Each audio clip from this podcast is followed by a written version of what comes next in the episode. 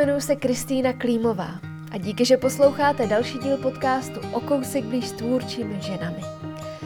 Pokud vám podcast přináší inspiraci, jste si blíž nejen k sobě, ale třeba i k ženám ve vašem okolí, zvažte jeho finanční podporu. Všechny potřebné informace najdete na adrese okousekblíž.cz. Tam kromě tvůrčích žen najdete i spoustu dalších příležitostí, jak se podpořit, osobně se potkat nebo se něčemu novému přiučit. A o kousek blíž se můžeme být i na sociálních sítích, nebo pokud nechcete hrát podle jejich pravidel, můžete si mě pustit i do schránky. K odběru newsletteru se snadno přihlásíte na okousekblíž.cz nebo na Instagramu. A která žena přijala mé pozvání tentokrát? Ta dnešní je ten typ, na který ho mávají čtyřlístky. Chutě pro ní hnací motor a často si musí připomínat, že nemusí dělat absolutně všechno. Povídáme si třeba o tom, jak má pocit, že úplně zdivočila, jak opustila koncept něco a příloha a jaký odkvašení zpočátku odrazovala přísná pravidla, nebo i o tom, jak jsme odřízlí od obyčejných věcí, o kopřivových semínkách, sebevražedné soběstačnosti i podzimní hojnosti, nebo jak si ukládá vzpomínky do sklenic, jak je pro ně důležité, co jí děti doma ostatní neřeší, a jak se snaží zůstat jen u radosti, protože za každým krokem A následuje i krok B a C. Tak ať se vám hezky poslouchá rozhovor s Denisou Šimlovou, sběračkou jedlých rostlin a královnou kvašení, kterou možná znáte jako divoženku v kuchyni. Je to jako v pohádce, tak je to jako v pohádce, ale pohádky třeba podle Erbena byly dost drsný, tak to spíš jako vypovídá tomu a my jsme měli vždycky v plánu se tam nastěhovat, ale v nějaký fázi, kdy bude ta rekonstrukce pokročilejší a my jsme tam vlastně eh, na jaře loňského roku zůstali. Už jsme se nevrátili, pak jsme se ani na zimu nevrátili, takže se to vlastně tak stalo. Takže vás trošku popostrčil jo. covid, karanténa. Mm-hmm. Jo, ano, ano, ano. Jakože v tom, že to bylo skvělé, že tam jsme žili prostě pětisícimetrový pozemek kolem prostě divočina, lesy, tak úplně v jiném světě, v jiném vesmíru než tady v Praze, ale zároveň i s tou realitou uprostřed rekonstrukce v jedné místnosti, bez záchodu, bez koupelny, bez teplé vody a tak dále. No. Ale šli jste do toho, protože ty, ty výhody vlastně byly jo. naprosto Jo, a vlastně i v zimě, kdy nám zamrzla voda, bylo minus 18 a bylo to fakt takový divoký, tak uh, jsme se shodli, že vlastně nikdo se nechtěl vrátit, no. Uh-huh, tak to bylo uh-huh. zajímavé. No ono vlastně to počasí je za poslední dobu takový jako intenzivní, že to opravdu má něco do sebe. Zima byla hodně, hodně zimní a studená. A dlouhá. A dlouhá. Teď zase v létě a na jaře vlastně docela dost pršelo. Tak eh, jak tam takhle si zažíváte takový ty začátky, kdy objevujete, no, seznamujete se? Tak asi je to takový uh, rychlý uvedení do toho třeba, jak to je, ale pro mě je to vždycky hodně moc zajímavý, ani ne tak se koukat na to, jak my to máme, což my to víceméně nějak dobře, špatně, jak kdy prostě zvládáme. A od té doby, co máme kamna, tak to zvládáme teda mnohem líp. Ale i to si vždycky uvědomit, jak to měli ty naši předci, jako v jakém prostředí žili, v jakých podmínkách, co to jako znamenalo, jak asi teplo nebo zimu museli mít, co dělali celý dny, když třeba v jedných místnostích žilo 11, 12 a byl to jediný zdroj topení, tak vždycky tohle je pro mě hrozně zajímavý i to si uvědomit, jak ta realita toho velkého města a toho venkova je jiná a člověk si to může představovat, může si říct, že má, jako ví, že třeba hodně času strávil na venkově nebo mimo, ale je to jiný v tom uh, delším běhu. No, a je to mhm. takový těžko slovy popsatelný a předatelný mi přijde. Mm-hmm. Takže tvoje pocity na venkově vypadají? No, úplně mi jsem pocit, že jsem úplně zdivočila, což nevím, jestli je, no to slovo je to asi správný, ale tak se ho trošku možná stydím říkat. A jinak, já nevím, mně to přijde dobrý. Mm-hmm. No a já jsem teda Pražečka z Prahy a můj muž taky. Vy jste rodilí My jsme rodilí, my jsme opravdu, my jsme opravdoví Pražáci z Prahy. A myslím si, že třeba já jsem tam hrozně rychle zapustila kořeny a nikdy jsem se tam nebála a cítím se tam vlastně dobře a je to zajímavý za ten rok a už teď to bude tři čtvrtě, že jo, skoro, tak i ten rozdíl, když tady třeba jdu, tak jak cítím nějaký vůně, který mi předtím vůbec nevadily. Já jsem vyrostla na Vršovický z jedné strany nádraží, z druhé strany tramvaje a nikdy mi to jako nevadilo. A teď, když někde jdu, tak si říkám, ty já vidím za dnešek den tolik aut, já nevidím ani za celý měsíc, nebo najednou jsem tady šla letenskýma sadama a místo toho, aby mě zaujaly ty výhledy, tak já jsem najednou slyšela dole ty auta, což jsem si nikdy nevšimla, tak mi přijde, jak rychle tohle se mm-hmm. uh, proměnilo a to uvědomění, kolik těch věmů tady opravdu každý den na mě doslova útočilo. Tak to je třeba obrovský rozdíl. Mm. No. Deniso, vítám tě v podcastu o kousek blíž. Děkuji, že jsi za mnou takhle přijela. Ahoj Kristýno, já moc děkuji za pozvání a moc se těším na povídání. Proč myslíš, že se stydíš říkat, eh, že jsi tam zdivočila? Hmm, nevím, mám trošku někdy pocit, že jsem tam zdivočila nebo obci zdivočila, takže už to není úplně kompatibilní s tím, jak se dneska jako žije a jak člověk třeba má vystupovat a nevím, no. Jak si to můžu představit, to zdivočení? Ty si vlastně říkáš divoženka no, v kuchyni, no. tak přesně jsem se chtěla na to zeptat, jak vlastně, jestli se jako i divoženka cítíš. No tak původně vlastně to vzniklo tak, že nám, když se narodila starší dcera, a já jsem měla v okolí spoustu malých dětí, ale to je něco jiného, když, když se člověku narodí to dítě, tak já jsem měla pocit, že to je prostě setkání s tím člověkem, který ještě není domestikovaný ještě a najednou jsem tam viděla nějakou tu divoženku. A bylo strašně zajímavé, že když se nám narodila druhá dcera, tak jsem měla pocit, že ta první zdaleka divoženka nebyla, že ta, ta druhá je rozhodně větší divoženka. A nějak, nevím, do toho slova jsem se tak nějak zamilovala, přijela jsem ho a potom, no, tak se mi tak nějak stalo vlastním. Takže proto jsem si to potom i zvolila jako název a je to vlastně asi třetí divoženka u nás v rodině, nebo možná čtvrtá, možná já jsem ta, ta dospělá a k tomu tady tahle ta mm, identita divoženka v kuchyni. Uh-huh. Jak to divočení teda vypadá? Jak vypadají tvý dny? Co, co vlastně tam děláš? Ty jo, tak to vůbec nevím, co bych teď na to řekla. Ani nevím, jestli, protože uh, mám pocit, že bych to neměla prozradit nebo tak. Je to různý, jsou to dny, které probíhají úplně stejně, jako kdybych tady chodila do kanceláře, takže mm-hmm. některé dny prostě trávím u počítače, jenom to teda znamená, že ten počítač teď momentálně v, v té naší situaci je třeba na dvou papírových bedínkách a u toho sedím v tureckém sedu na kamnech nebo si dám prostě ten počítač na starý stůl na zápraží a tak jako, že to spíš nevypadá standardně, nebo jsme teď my muže měli měsíc, jsme tomu říkali open space, protože jsme vystěhovali celou světnici, se tam malovalo a dělali se ještě omítky. Pak tam byly ty dva pracovní stoly, takže takhle vypadá open space. A jindy prostě, já nevím, buď eh, s těma našima divoženkama, těma dcerama někam jdeme něco jako sbírat, nebo na výlet, nebo se projít, nebo dělám něco na zahradě, nebo sbírám jabka, nebo prostě tak je to různý pestrý.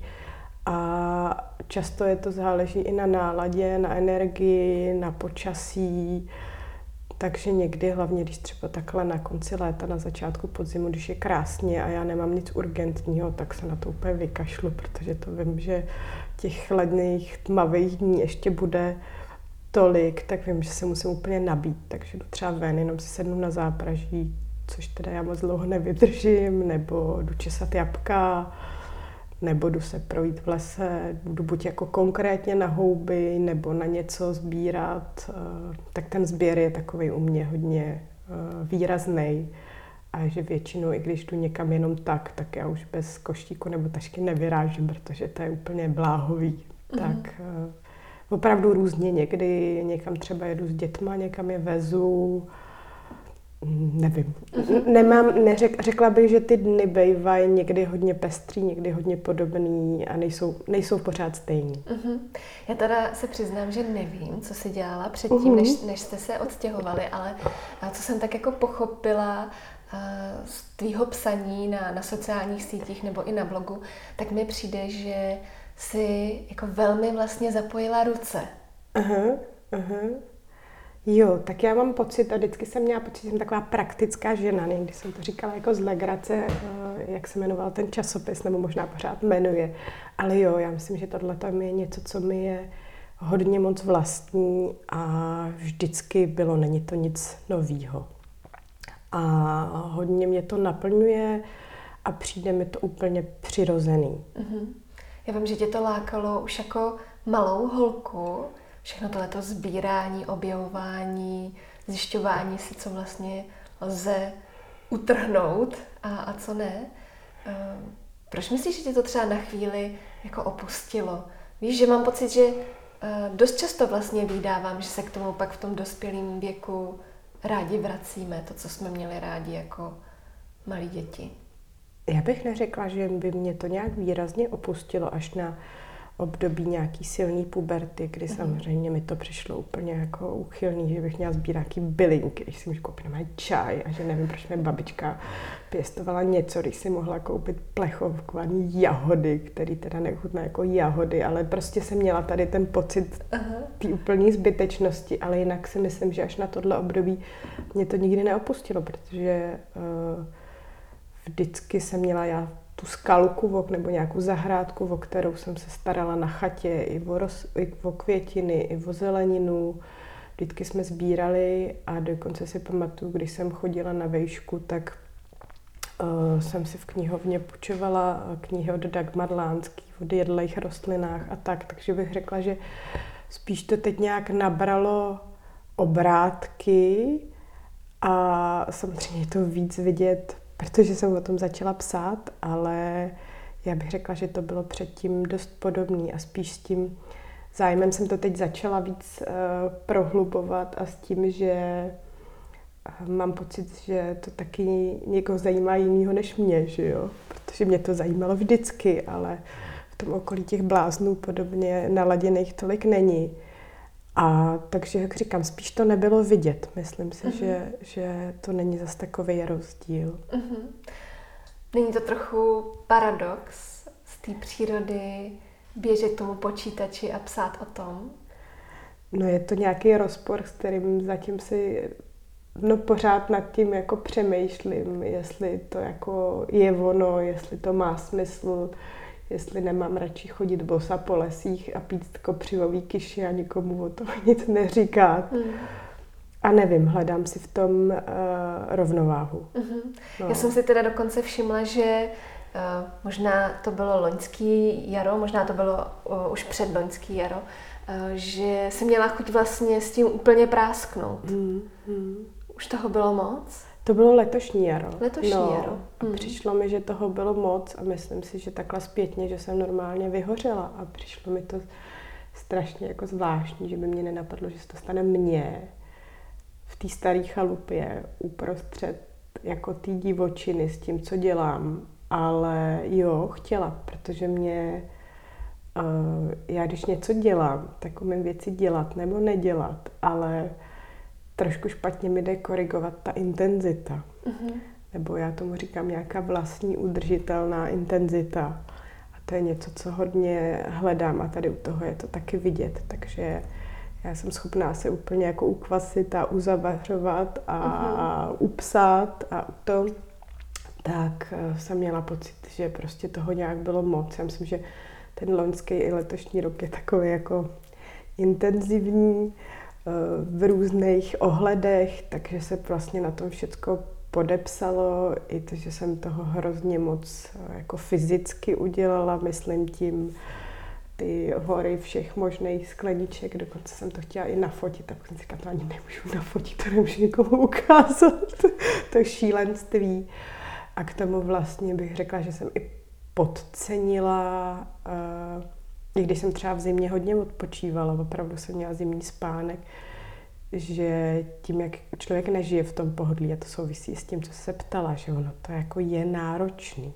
Jo? Že prostě, když člověk chodí celý rok eh, ven na záchod, když si prostě ohřívá vodu a myje se v lavoru a chodí se jenom občas jako sprchovat někam jinam, když třeba v zimě jsme ohřívali vodu, když nám zamrzla, jsme ohřívali sníh na nádobí, což je vlastně jako legrace a romantika, ale v tom běžném běhu mm, se to takhle jako nastřádá a že jako ty pohodlnosti toho moderního světa mají e, něco do sebe, tak mi vlastně přijde, že se to všechno sešlo a zároveň já jsem hodně přecitlivěla a vlastně v něčem jsou pro mě ty sítě jako černá díra úplně, jako energetická. Uh-huh, no, uh-huh.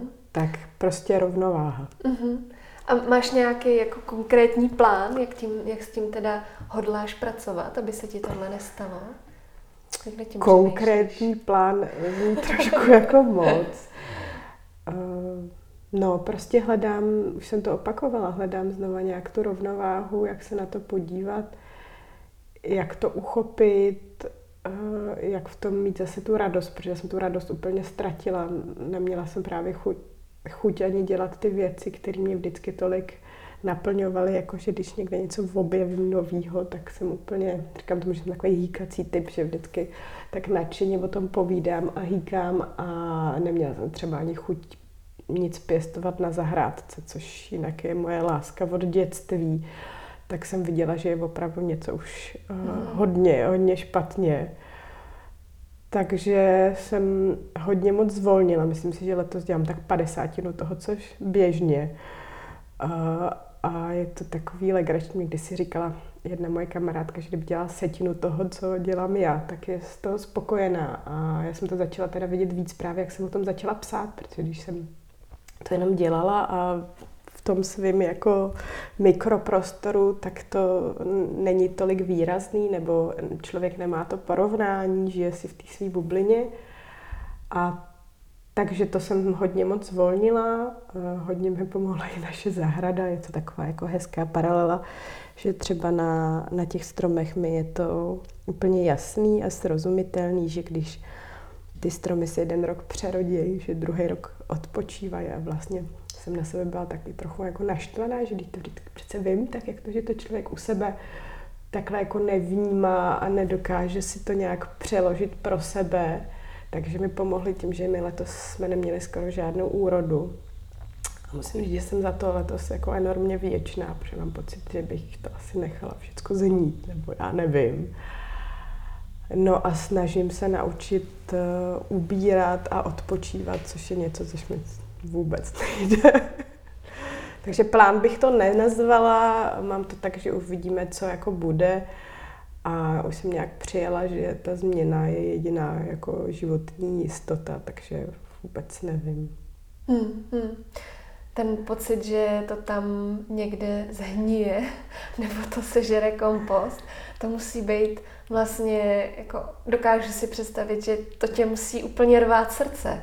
No pro mě je to úplně nepřekonatelný. Je to takový, mm, i ta škoda, i zároveň vlastně jsem si uvědomila, jaký to bylo strašně snadný všecko sbírat, když člověk nemá tu vlastní zahradu, protože je tam právě ne ta sběračská vášeň, jako ta radost toho objevitelství, ale i to, že si můžu vybrat, jestli jo nebo ne, ale já když mám to vlastní ovoce, tak já mám pocit té zodpovědnosti mm-hmm. i mhm. tady tohle. A je to něco teda hrozně uh, těžkého. No. Jsi ten typ, který, když si takhle všechno zavaří a zakvasí, uh, stíháš to spotřebovávat nebo pak rozdáváš všem, kdo má ruce? No jak co? Právě tam to, jak jsem říkala, jsem se úplně bála to vyfotit, aby si lidi nemysleli, že je to jsem úplný blázen. Takže něco jo, něco ne. A rozdávám to relativně málo, protože jsem se poučila z toho, že většina lidí to dělá úplně uh, nějak jako standardně. Já nepoužívám cukr vůbec. A uh, tak člověk má ty chutě přece jenom jiný. A většin, pro většinu lidí, když jsem to někomu dala, tak málo kdo si uvědomí tu energii, co zatím je a ty práce. A a tak jim to někde jako leží a možná to vyhodí, že to je podobné jako kompoty od tetičky, který vlastně vůbec mm-hmm. jako nechcete a jako přijmete ji, abyste jí udělali radost. Takže rozdávám hodně málo. Mm-hmm. A rozdávám jenom těm lidem, který jako vím, že to ocení. Mm-hmm. A pak uh, některé ty věci, i ty kvašenosti, i ty zavařené věci, tak ono to vydrží dlouho, takže v tom jsem třeba v klidu. A naopak to moje loňský šílenství, protože podle mě tak se to jinak nazvat nedá, tak jsem mi zase odměnilo, nebo jak to říct tím, že já jsem letos skoro nic, teda samozřejmě v mým pojetí skoro nic neudělala, ale já tam ty věci pořád mám. Uh-huh. A zároveň já jsem se už dávno zařekla, že budu dělat jenom věci, které nám chutnají, takže nám to všecko chutná, už jsme na to uh, hodně zvyklí, takže máme, řekla bych, že přebytky máme, ale nemáme je takový jako nesněditelný. A tím, že máme velký skladovací prostory a nějak jsem si i vědoma toho, že ty jako sezon, že my jsme třeba letos, loni jsme měli, já nevím, asi půl švestek, a letos jsme neměli ani švestičku a já tam ty sušené švestky a ty zavařené a pečené švestky mám, takže je to pak nějaká vzpomínka a zpětný nějaký ocenění té energie těch stromů a je to pro mě i dost často, já mám obrovskou chuťovou paměť a velkou paměť i na to třeba denně něco nazbírám, nebo z čeho to je a jak jsem to dělala a kombinovala, tak je to i ten návrat do těch vzpomínek. Já nevím, že třeba když vyndám nějaký jableční povedla, který vím, že loni jsem dělala v prosinci, což není úplně taková typická doba, ale my jsme měli těch jablek loni tolik. A pak jsem to dělala vlastně na tom novém kachlovém sporáku a úplně mám to hodně propojený s těma vzpomínkama. A možná je to taky ten důvod, proč to jako nemůžu vlastně, to ne, že bych si potřeba držet ty věci, to ne, ale pro někoho to prostě budou jenom povedla. Uh-huh, uh-huh. Já o tobě vím, že velmi ráda experimentuješ, uh-huh. tak když teď tady říkáš, že už děláte jenom věci, které vám chutnají, znamená to, že už jsi v tom trošku jako ustálila a že už úplně ne, neskoušíš nový, nový uh, možnosti? Tak to asi ne, to bych nevydržela, ale eh, nebo samozřejmě mám nějaký posunutý měřítka, ale asi to záleží jak co. Tohle to se podle mě víc týká těch, uh, jsem chtěla říct klasických věcí, to je legrační, těch, uh, toho ovoce, který zavařuju. Že třeba byly nějaké kombinace nebo nějaké typy úpravy, které třeba mi přišly strašně zajímavé, nebo jsem testovala několik let ty zavřeniny, já nevím, jestli jsi o tom slyšela, prostě se to ovoce čerství ze stromu z keře dá do skleničky, zavře se a to je jako všecko. A přijde mi třeba geniální, že to funguje, ale nám to prostě nechutná. Mm-hmm. Jo, že prostě pak nemám použití, nebo jsem horko těžko to někam jako dávala, tak to jsem si řekla, že třeba uh, nebudu dělat. Ale jinak se hodně nechávám prostě inspirovat tou sezónou, takže ono se to tak různě potkává, různé věci dělám, takže určitě zkouším nové věci, ale spíš se držím těch technik, těch úprav, které mm-hmm. vím, že nám chutnají a Jinak eh, je to takový, že já jsem i hodně intuitivní kuchařka, takže já nikdy nic neudělám stejně a určitě můj muž by řekl, že určitě jako je to pořád jiný a že eh, pořád experimentu a já třeba ten pocit uh, nemám, ale dělám to i takhle u toho kvašení, když třeba nějaký úpravy vím, že fungujou, že je to nějaký způsob, ale když mě ta kombinace nechutná, tak nevidím žádný důvod, proč bych ji samozřejmě měla dělat eh, dál a přestala jsem ji dělat i jako ochutnávky, takže třeba mm-hmm. o mhm. tom mluvím, ale ta individualita těch chutí, jak se ty chutě vyvíjí, je tak neuvěřitelná, že vlastně nevím, co jsem ti chtěla že se asi nedá jako trefit a i člověku se sami vyvíjejí ty chutě, takže třeba to, co nám chutnalo před pěti lety, už dneska jsme objevili třeba něco lepšího. Uh-huh, vám se asi museli celkově změnit hodně chutě. Já bych řekla, že už je to dávno, takže eh, těžko říct. Určitě se mi hodně změnily chutě, jako skoro každému, když eh, jsem si prošla nějakou odvykačkou cukru. A to ne, že bych jako nic sladkého nejedla, to třeba čokoládu jim poměrně pravidelně. Ale je to veliký rozdíl v tom, že člověk jako začne vnímat mnohem větší niance a jemnosti chutí, teda já, ne asi všichni, protože jsem zjistila, že uh, chuť je pro mě v něčem trochu jako hnací motor.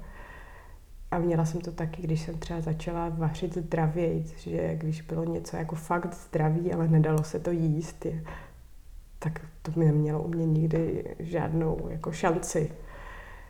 A už nevím, na co jsi se ptala. že ta chuť se vám musela velmi jo, proměnit. Jo, jo. No a tím, že děti rovnou odmala do toho uh, vstoupily, tak pro ně to není nějak jako výrazný a můj muž je enormně tolerantní, co se tady tohodle uh, týče a myslím si, že na mě měla největší vliv v těch chutích a vůbec, jak jsem se začala koukat na jídlo, uh, vliv cesty po Ázii, kdy jsem mhm. opravdu úplně jiný chuťový škály a kombinace. A já tomu říkám, že jsem opustila koncept maso a brambory. Eh, a že vlastně člověk zjistí, že jako nemusí být všechno něco a příloha a že ta paleta je opravdu hodně široká, to mi přišlo hrozně osvobozující.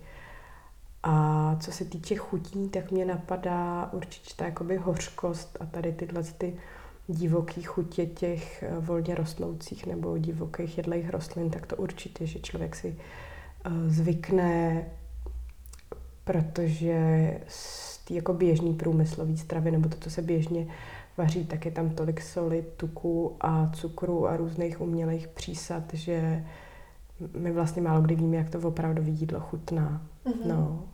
A pak mě ještě napadá, že určitě se obrovsky posunulo minimálně u mě, nemůžu říct, že zbytek rodiny to úplně stejně sdílí, těch kvašených věcí, tím jakoby, jak do toho pořád hloubš a hloubš nějak pronikám a ten vesmír kvašení stále dál zkoumám, že třeba věci, které jim teď, před pěti lety podle mě vůbec jako nejedla, protože to vypadá divně, mm, voní to divně, celý je to takový neobvyklý, nebo ty palety chuťový v české kuchyni nic takového prostě není. Tak mi přijde, že na to si člověk opravdu, ten mozek na to musí vlastně zvyknout. Mm-hmm.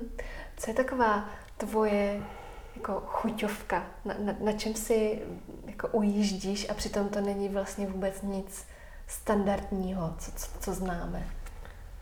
Tak pro mě byly obrovským objevem tady třeba k doulovci, který máme před sebou, ale to je taková chuť, kterou známe. Ale k doulovce v medu jsou třeba úplně boží. Hmm. Co já se teď mě tak nic nenapadá. Mně se začaly zbíhat sliny u toho, ale vlastně nic konkrétního. Bylo, objev byly pro mě obrovský třeba olivy ze špendlíků. To byl velký chuťový objev. Hmm. Jak to chutná? pro mě je hrozně těžký to, že já nesnáším olivy. Mm-hmm. Takže to jako popsat k té olivě, to je právě jedna, bych řekla, že to bylo pro mě nejvíc mindblowing, nebo mě přišlo, že opravdu jsem se s tím musela srovnat to ovoce kvašený na slano, protože je tam sladká, kyselá, slaná a já jsem vlastně ze začátku nedokázala říct, jestli mi to chutná nebo nechutná, protože to je prostě tak jako něco novýho a zamilovala jsem se, tak to jo. Potom různý kvašený omáčky a pasty, tak to je něco, co předtím vůbec jsem neznala a teď na tom ujíždím teda hodně. Hmm. Tak nevím, miso už je dneska docela taková běžná záležitost, tak to je taky něco, co chutná prostě hrozně umami, hodně intenzivně, ujíždím si třeba na lichořeřišnicových květech, eh, vždycky, když potkám nějaký kopřivový semínka, tak si dám ale jinak si ujíždím na čokoládě. Ta je mimochodem teda taky fermentovaná. To kakaový boby jsou taky fermentovaný, ano, ano. Já jsem si přečetla, že ty, než jsi se vlastně pustila do kvašení, že tě to tak jako odrazovalo, že mhm. vlastně jsi se do toho úplně nechtěla pouštět. Co tě tam jako proč jsi se toho bála? Tak jedna věc, která mě teda hodně děsila, bylo to, že všude se dodržovaly přesně ty gramy. Tak já, jak jsem ta intuitivní kuchařka, Intuitivní to jako, znamená, že, že nepostupuju recept. podle receptu a když Aha. ten recept použiju, tak stejně 10 ingrediencí udělám úplně jinak, protože se mi to buď nelíbí, nebo je nemám, nebo prostě chytnu nějaký nápad. A takže tohle, takže ta jako přísnost toho a i to vyvařování, protože já sice už dlouhý léta něco zavařuju, ale nikdy jsem nevyvařila žádný víčko a skleničku a je to něco, co mě odrazovalo. Myslím si, že spousta lidí odrazuje. A pak mě taky odrazovalo to, že jsem měla pocit, že mám to, mít to speciální vybavení.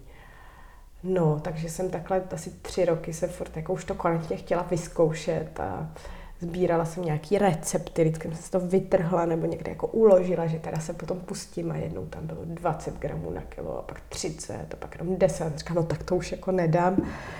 A pak jsem si přečetla jednu úžasnou knihu a pustila jsem se do prvního zelí a bylo to úplně boží, snadný a všechny recepty jsem vyhodila a vůbec jsem nechápala, proč jsem to vlastně tak dlouho odkládala, ale je to něco, s čím se hodně často setkávám. Jaká knížka ti pomohla? Uh, jmenuje se Síla přírodní fermentace od Sandora Kace. Mm-hmm. Takže ta, ta tě přesvědčila, že na tom není nic Ta mě složitý. přesvědčila v tom, že to psal zjevně někdo, kdo to má hodně podobně, že tam sice nějaký návody jsou, ale je to tam, udělá se vám tam taková jako bílá jako plíseň, to seberte, vyhoďte, to nevadí a pokračujte dál, že to tam není v té přísnosti, která se dost často podává. Musíte mít všechno sterilní mm-hmm. a vyvařený a když to takhle přesně neuděláte a nebudete mít přesně tohle, tak to splesniví. A ta realita je samozřejmě jiná už jenom v tom, že kvasili naši předci tisíce let dozadu a rozhodně nikdo nic nevyvařoval a rozhodně nežili v takovýhle sterilní době a fungovalo to. Hmm. Já vím, že ty hodně se zajímáš i třeba o společné nakupování, o vlastně jak vůbec jako přemýšlet o konzumu a tak. Zmínil se ti i díky tomu fermentování, kvašení, sbírání divokých bylin životní styl? Určitě jo, ale šlo to hodně pomalu a pozvolně. Že já bych řekla, že většinou změn, které my jsme udělali, nebo já jsem udělala, nebyly takový ty uh, rychlý typu, dělala jsem 20 let v korporátu, teď budu pěstovat jenom biozeleninu a přestanu si holit nohy. Takhle jako to nebylo všechno, to bylo takový krůček po krůčku, takže bych řekla, že už ani to nedokážu úplně dohlídnout. A přijde mi to takový jako běžný a normální, když vím, že to tak není. Uh, pro mě asi vždycky, a tady to souvisí i s tím jako zájmem, jsem se vždycky zajímala, jak třeba vypadá to koření, který používáme, kde roste, jak se pěstuje a ještě to podpořily třeba ty cesty po Ázii, takže já bych řekla, že jsem hodně takový nějaký sběrač informací, že to je pro mě hodně důležitý to celkový jako propojení toho, jak to funguje. A takže vždycky jsem se o to zajímala a tím pádem, já nevím, mě prostě to nakupování ve 100 gramových pytlíčkách nikdy moc nedávalo smysl. Možná je to ještě podpořený i tím, že jak už jste slyšeli, že jsem taková jako mega lomanka, co se těchhle z těch jako věcí týče a zároveň celá naše rodina poměrně hodně uh, jí. Takže pro mě je vlastně těžký, nebo i bylo těžký koupit, já nevím, řeknu třeba jako mandle, mě dává opravdu smysl si koupit pět kilo za rok, těch pět kilo uh, rovnou někde od toho producenta a nepodporovat ještě jakoby víc tedy všechny ty prostředníky a celý ten komplex. A už je to takový pro mě přirozený a nějak nevím, je to vlastně zajímavý, že ačkoliv dělám spoustu věcí, tak to propojení s tím jídlem je pro mě nějak důležitý i u toho, jako co jim vědět, kde se to vypěstovalo, jak to vypadá, co to třeba dělá, jak se to dá skombinovat, jestli se to dá nahradit, ale zároveň to bere podle mě hrozně málo mýho mentálního prostoru, protože se to děje tak jako automaticky a na pozadí. Takže si myslím, že jsem na tvoji otázku vůbec neodpověděla. Ale... Odpověděla, odpověděla. Já jsem si třeba i všimla tebe komentáře, že ti tak trošku jako popichujou byliny, který běžně člověk může jít za rohem natrhat, že třeba na trhu se začínají mm. objevovat, třeba kor tady v Praze, mm. já jsem si toho všimla taky kolikrát, tady kolikrát se třeba i na jaře dá koupit svazek větviček třešní a mně to vlastně přijde až takovej, takový jako, no dost se nad tím vlastně podívuju, že, aha. že někdo si dělá biznis na tom, aha. že jde někam něco nařezat za mě, ale rozumím tomu, protože věřím, že spoustu lidí tady na to prostě nemá čas, uh-huh. na tu procházku, ale vlastně mi to přijde dost líto. Uh-huh. Já vím, že tebe to taky tak jako popichuje. Já bych řekla, věci. že mě to úplně jako hrozně dráždí a snažím se v tom najít nějakou toleranci a moc mi to nejde. Je to pro mě úplně nepochopitelný, ale spíš mi to ukazuje to, jak jsme hrozně odřízlí od těch úplně obyčejných věcí, od toho, že se vůbec jako koukat, kde žijeme, co kolem nás roste. A třeba když začali před dvěma rokama prodávat eh, v supermarketech na jaře biokopřivy do nádivky, tak já jsem myslela, že to není pravda, že si ze mě někdo dělá legraci. Nebo když se, nebo když se teď kupují lidi eh, rozmixovaný kopřivový semínka, nevím odkaď, v 20 gramových sáčcích jako adaptogenní superpotravinu, tak eh, mně se otvírá kudla v kapse. Tohle je prostě něco, co je pro mě úplně nepřekonatelný, ale zároveň si nemyslím, že by to měli všichni sbírat, nebo že si nemyslím, že rozumím tomu, že jsem tak tím postižená a je to pro mě tak důležité a že to ty lidi kolem nemají, ale že je fajn eh, si to uvědomit a asi možná víc než tohle mě ještě dráždí to, že vlastně ve svém okolí každýho, i tady prostřed Prahy, Eh, roste tolik jako úžasných věcí a je to fakticky ta příroda tak geniálně vymyslela, že v tom podnebném pásmě, kde žijeme, je vlastně všecko, co potřebujeme. Tak mně to prostě přijde fakt úchylný dovážet od někať, nevím, teď neřeknu žádný konkrétní příklad, možná je to i dobře, eh, nějakou super věc, když kolikrát podobná věc roste tady, a čím hloubš se o to zajímám, tak uh, jsem jako fascinovaná, co vlastně u nás uh, roste, co je třeba právě se dováží z druhé strany světa, nebo se používá tisíc let v tradiční čínské medicíně. Zrovna včera mám takový velký úlovek, tak ho hnedka můžu jako říct, protože jsem teď ještě z toho plná dojmů, že se mi třeba podařilo včera při procházce v lese objevit uh, takový choroš léčivý, který se jmenuje lesklokorka lesklá a říká se jirejši. A je to úplně jako na piedestalu, je hrozně vysoko, vysoko, dokonce nad ženčenem.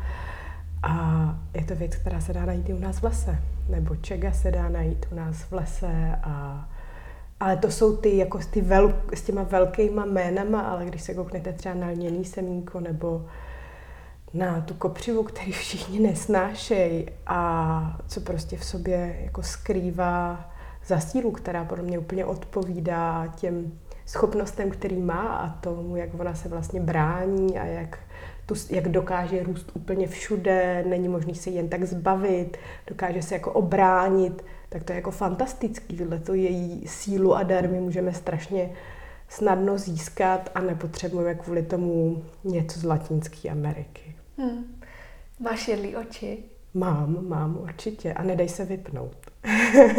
Takže nakonec, když někam jdeš, tak si musíš trošku zakazovat se dívat. Někdy jo, protože když jsem nemáš byla košík. v létě jsem byla uh, u jedné mojí milé kamarádky v Brně na okraji Brna a teď úplně jsem hned kam bych sbírala a přišlo mi úžasně, to měl takový val a ten, za tím valem bylo spoustu špendlíků, my jsme něco nazbírali a něco z toho udělali. A jinak ten val byl plný divoký mrkve a pastyňáku, tak jsem si říkala, to je úplně boží, tam je oni úplně uh, postaráno, prostě tam všude mrkev a pastyňák. No, takže je to skoro eh, všude a musela jsem to mít asi hodně od dětství, protože já jsem prostě ten typ, jak na ní mávají čtyřlístky. Že já mhm. čtyřlístky nehledám, já prostě je sbírám, nebo už je moc nezbírám, protože nevím, co bych s nima dělala. A myslím si, že je to podobný uh, typ vidění. Uh-huh, no. uh-huh. My už jsme tady jednou zmínili, že máš doma malé divoženky. Uh-huh, A tahle otázka vlastně eh, podle mě nedává moc smysl, protože eh, to, jak vy se stravujete, tak podle mě ty děti vlastně v tom žijou od mala a přijde jim to absolutně normální. Ale i tak musíš se trošku, musíš jim to třeba trošku jako představovat, ty chutě, nebo jak vlastně spolu eh, vaříte, jak, jak jim necháváš se zapojit, objevovat. Tak já bych nejdřív trošku se jako sesunula z toho pědestalu toho, že samozřejmě to třeba o čem píšu nebo fotím, tak eh, to samozřejmě jíme, ale neznamená to, že to jíme pořád. Mm-hmm. A myslím si, že to stejně jako to vyvolává ve mně někdy, když jako vím a pohybuju se v tom pozadí těch sociálních sítí, tak eh, člověk si potom získá tu představu, že oni jedí jenom tohle, nebo že to má jako skvělý a to je skvělé celý den v lese a, a samozřejmě realita je úplně jiná. Takže tam spíš dávám nějaké věci třeba, které mi přijdou zajímavé, nebo pro radost, nebo si myslím, že je to fakt něco úplně jako úžasného ale taky doma jíme těstoviny s rajčatovou omáčkou a naše ženy, kdyby mohly e, jíst samotný kupovaný špecle, tak by byly samozřejmě úplně blažený. Takže to jenom tak jako návratu jako k té mhm. normalitě. A jinak e, je to tak, že třeba naše děti, když e, chodí částečně do školy a do školky, tak já jsem třeba tohle to vůbec nikdy neřešila mi třeba přijde důležitý, že to, co jedí po většinu času. A zase v tomhle třeba mi přijde, že to hledání té rovnováhy mi jde trošku líp.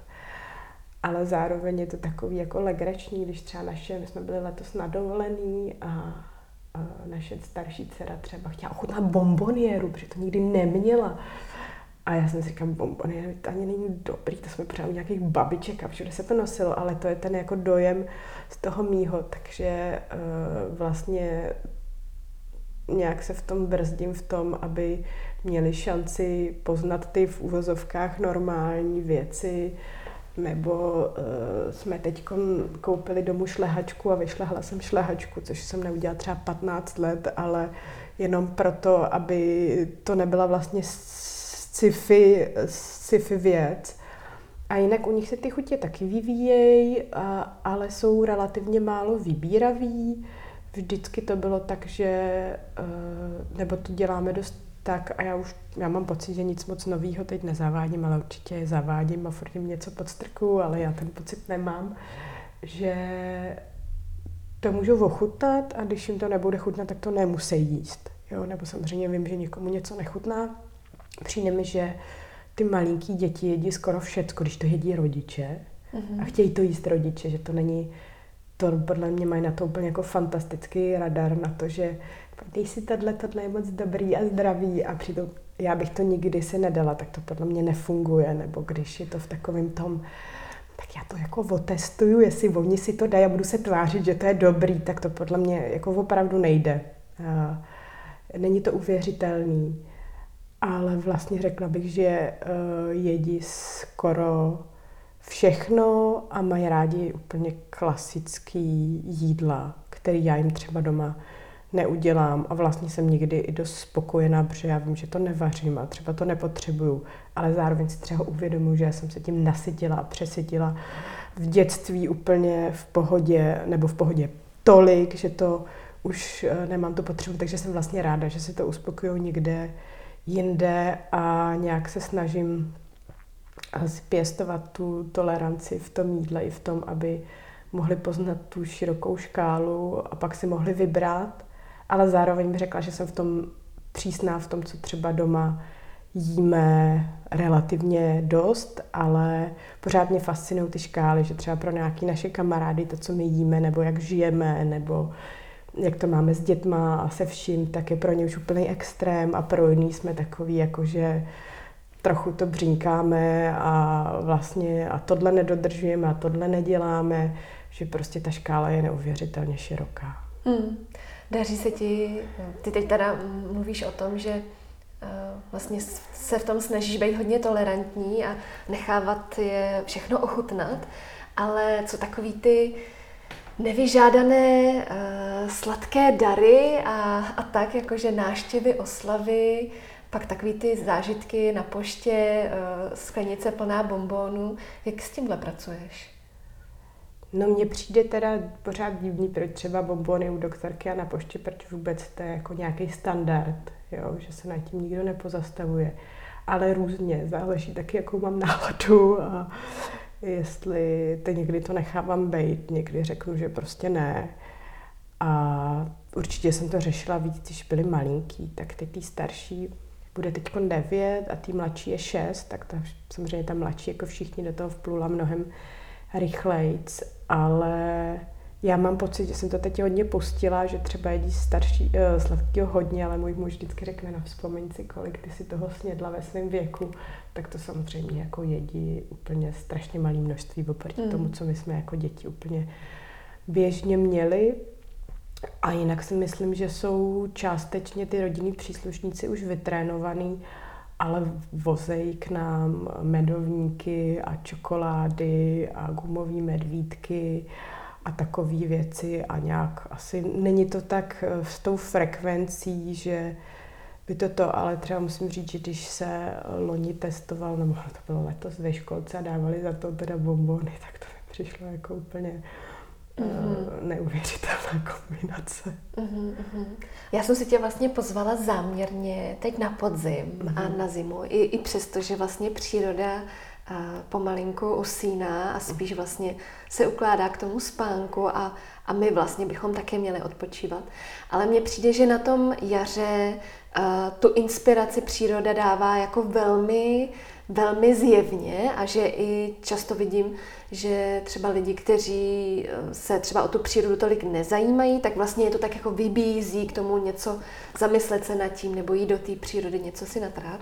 Ale mě by vlastně zajímalo, jak velká inspirace teď je pro tebe v rámci podzimu a zimy? Co, co teď vlastně se dá dělat? Co, co nám teď příroda nabízí? Um, já bych řekla, že to je takový, že čím více o to člověk zajímá, tak vidí. A pro mě to bylo skoro šokující si uvědomit, že ta sezóna skoro nikdy nekončí.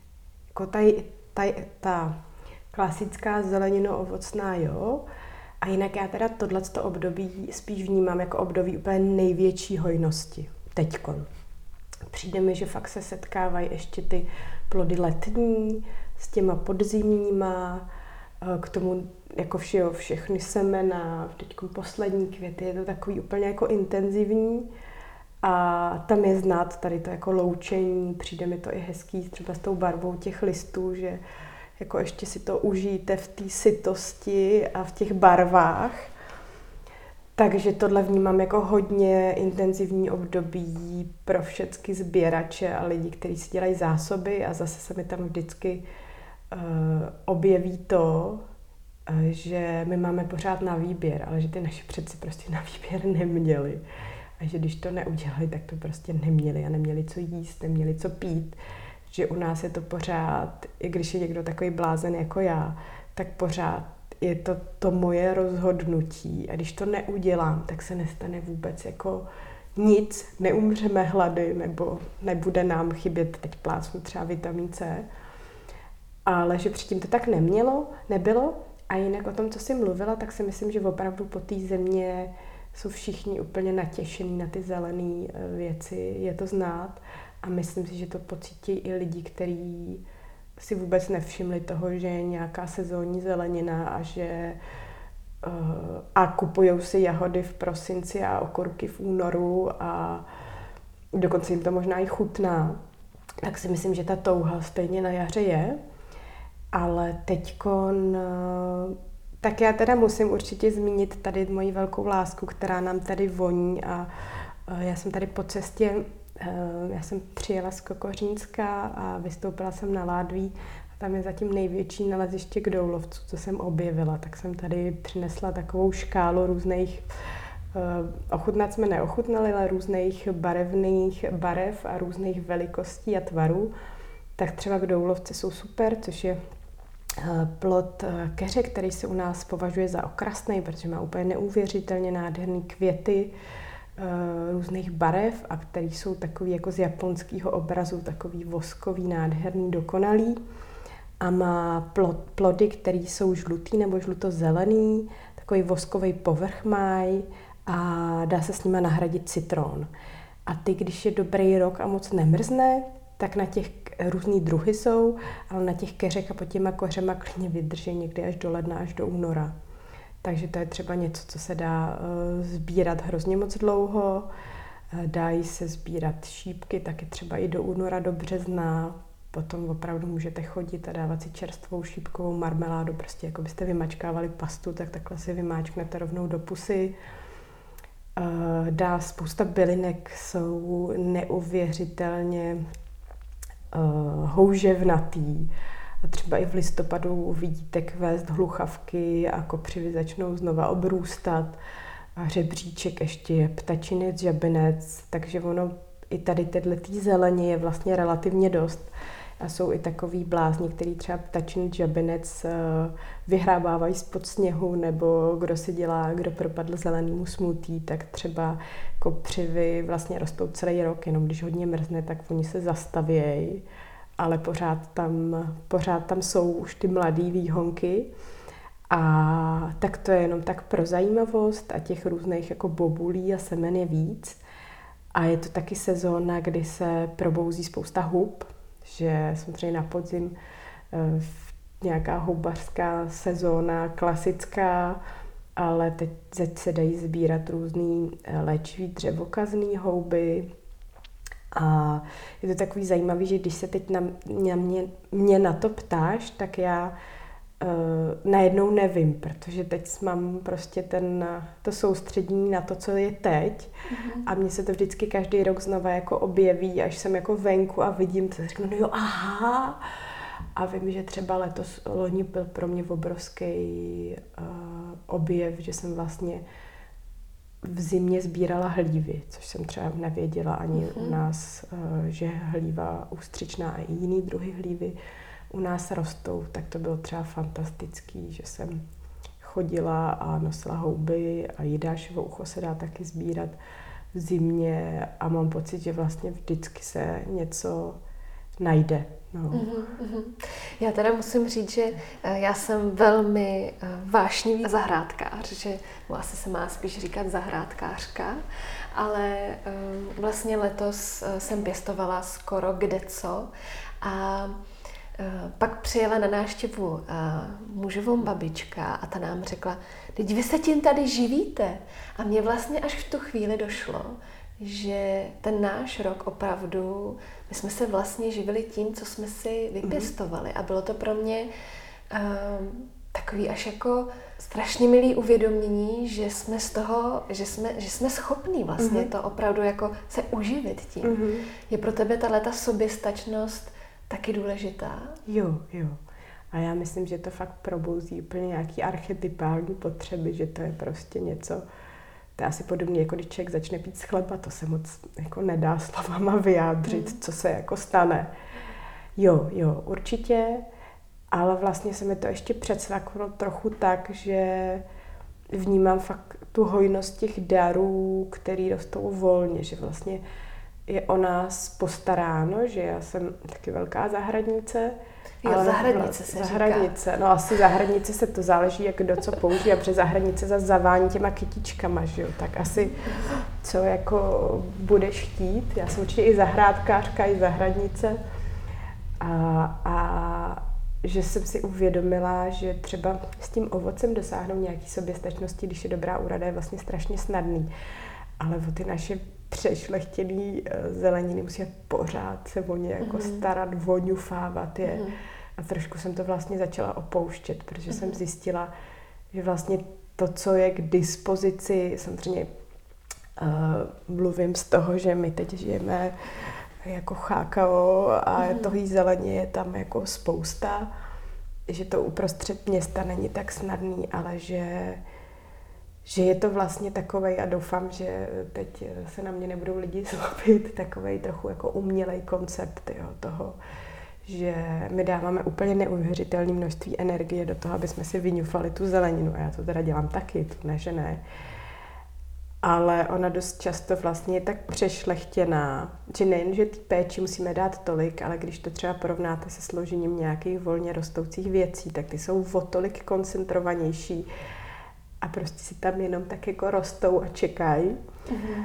Tak jsem to trochu začala uh, opouštět, uh, jak uh, ve smyslu toho, že dávám větší prostor tomu sběru, tak se chci přeorientovat na ty trvalkový druhy zeleniny, uh-huh. nebo právě na ty uh, divoký, který se normálně dají používat jako zelenina, které třeba u nás nerostou, ale jsou z jiných podnebných pásů.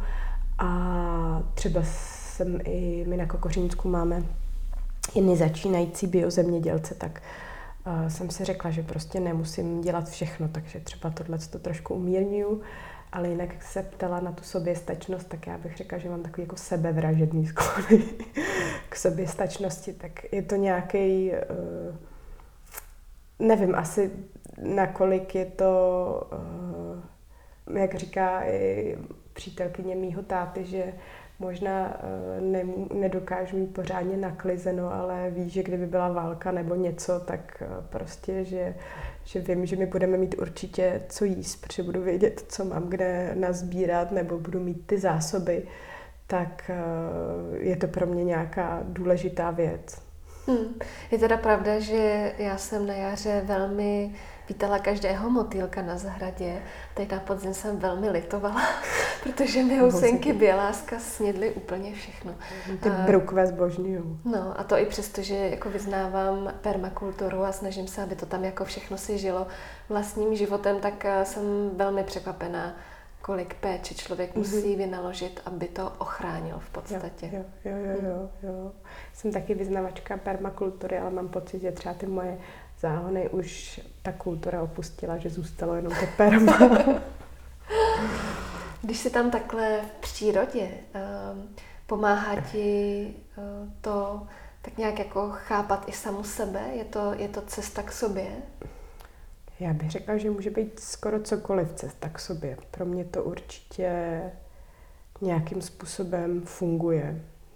Uh, asi ne úplně, že bych to dokázala dát do slov, ale určitě a je to pro mě hodně důležitý a hodně zásadní. Hmm.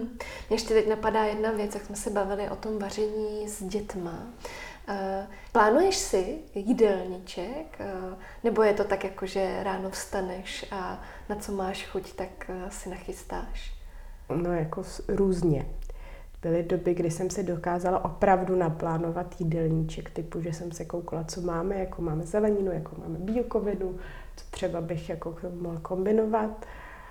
A bylo to skvělé, ale nedokážu to dělat nějak jako běžně, takže je to opravdu různě, buď co máme, nebo co zrovna mi vyroste, nebo jakou inspiraci chytnu, nebo když někdo z rodiny uh, vyjádří nějaký přání. Je to opravdu různý. Hmm, hmm.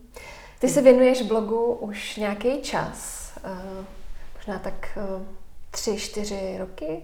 Já myslím, že to tak budou tři roky, no. Možná, on to utíká. Uh, já jsem si pak všimla v jedné chvíli, že si se rozhodla tu svoji činnost taky monetizovat mm-hmm. a, mhm. a vlastně uh, najít tam nějaký způsob financování. A zároveň jsem si taky všimla, ale že než eh, si nabídla třeba svůj první online kurz, takže jsi to eh, měla velkou obavu. Uh-huh. Měla jsi v sobě nějakou jako překážku si vlastně o ty peníze říct, nebo jak, jak jsi o tom přemýšlela? Já bych řekla, že takové překážky máme asi skoro všichni, jestli to jako jít kůží na trh, jestli to někoho bude zajímat. Zároveň bych řekla, že zrovna to moje téma, jak se to týká těch jako obyčejných praktických věcí, tak uh, poprvé mají na to samozřejmě patent úplně všichni, ale v každém ženském časopisu, v každém tom jsou nějaké jako recepty, které jsou většinou jako úplně pitomí a někde převzatý, ale prostě lidi si to pořád kupujou a jsou zvyklí, že prostě všichni všechno dávají, že se to dá všechno vygooglit tak jako bylo to těžký, pořád je to těžký a pro mě je v tom asi nejtěžší to, že vůbec nevím, jestli je dobrý nápad udělat něco takového jako ze své radosti a vášně. Máš strach, že z toho zmizí ta radost? Tak ona už na jednu z dobu i zmizela a vlastně to je i o tom, co jsem říkala, o tom hledání rovnováhy a moc si s tím zatím eh, neumím poradit, nebo to pořád, pořád hledám. Ale vypadá to, že lidi o to mají zájem, že, že to vlastně bude dobrá cesta. Já vím, že děláš i třeba jedlí procházky. No jo, je to prostě pořád nějaký miminko, ještě je to malinkatý dítě, tak jsem zrovna teď na tom myslela, jak jsem se měla, jak jsem, že, to je prostě, že je to prostě malý dítě, o který se člověk musí pořád starat. No a nevím, jak to dopadne. Teď mě víc lákají právě ty živý akce, i to, že je strašně zajímavý, že já sice spousta věcí dělám jako na koleni, ale uvědomila jsem si, že ve spoustě věcech jsem strašný perfekcionista. Tak i tady to jako pouštění, takže teď, jak jsem si naplánovala právě nějaký jedlý procházky, něco, co jsem si říkala, já budu dělat to, co dělám vždycky. Prostě jako půjdu a budu na to koukat, jenom prostě budu o tom povídat ještě někomu jinému a a už nevím, na co jsi se ptala.